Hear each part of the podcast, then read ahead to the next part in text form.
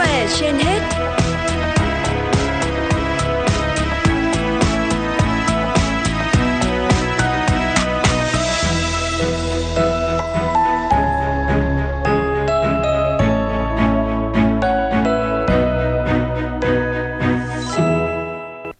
Quang Minh và Phương Nga xin kính chào quý vị thính giả đang nghe chương trình Sức khỏe trên hết của Đài Phát thanh và Truyền hình Hà Nội.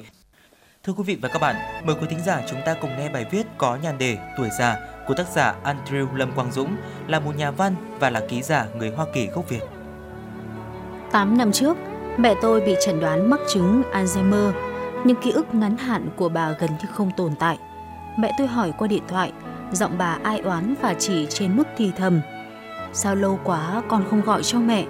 Không ai nhớ tôi, không ai quan tâm nếu tôi chết. Tôi thấy đau lòng. Mẹ ơi, con gọi mẹ cách đây 3 ngày mà. Nói dối, còn đâu có gọi mẹ, làm gì có. Tôi không nói dối, tôi thường xuyên gọi cho mẹ, chỉ là bà không thể nhớ. Mẹ tôi năm nay 88 tuổi. Alzheimer làm bà không thể nhớ những gì mới xảy ra hoặc trong hiện tại. Bà đã bắt đầu bị hoang tưởng.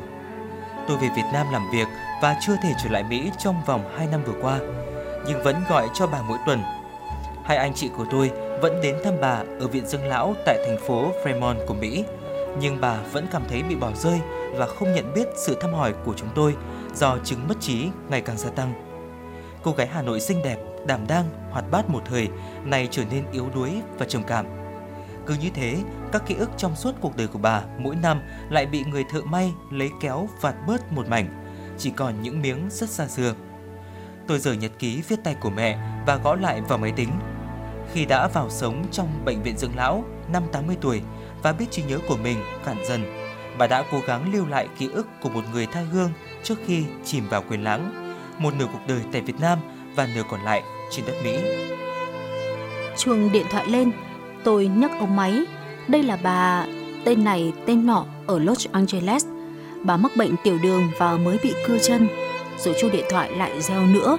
Ông Tenny tên nớ ở Georgia bị ung thư phổi, chỉ còn sống khoảng vài tháng. Ở Việt Nam, chúng tôi là bạn thân, nhưng với tuổi đời trông chất như tôi, làm sao đến thăm họ được khi hàng ngàn cây số cách xa? Làm sao ta tưởng tượng được việc gọi điện cho bạn thân khi họ nằm chờ chết trong bệnh viện để nói lời xin lỗi rằng không thể đích thân đến thăm lần cuối. Ấy vậy tôi làm điều này mỗi tháng. Mỹ là một thiên đường của giới trẻ và Mỹ có tất cả những gì dành cho thanh thiếu niên như đồ chơi, phim ảnh, công viên giải trí. Còn đối với người già, chỉ có sự cô độc và nỗi cô đơn. Khi còn sống ở Việt Nam, mẹ bảo không bao giờ nghĩ đến việc sinh sống tại một nơi nào khác ngoài quê hương. Ta sống và chết nơi tình nhân đã sống và đã chết. Ta có gia đình, thân nhân, dòng họ và những miếu đền. Một khi đã quen miền đất với những mồ mả của tổ tiên, bà bảo không còn sợ cái chết. Nhưng khi sang Mỹ, lối sống cũ của chúng tôi không còn. Càng già càng mất mát nhiều, bạn bè, thân nhân, trí nhớ, khả năng di chuyển và cả những ý nghĩ của chính mình.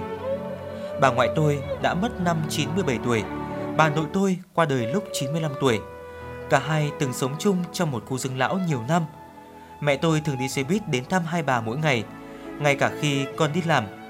Các nhân viên đều dưỡng ở đó thường nói với mẹ tôi rằng hai bà có phước lắm, thường được con cháu đến thăm. Đó là lối sống của người Việt, mẹ tôi trả lời. Còn con cháu ở những người già khác thì rất ít đến.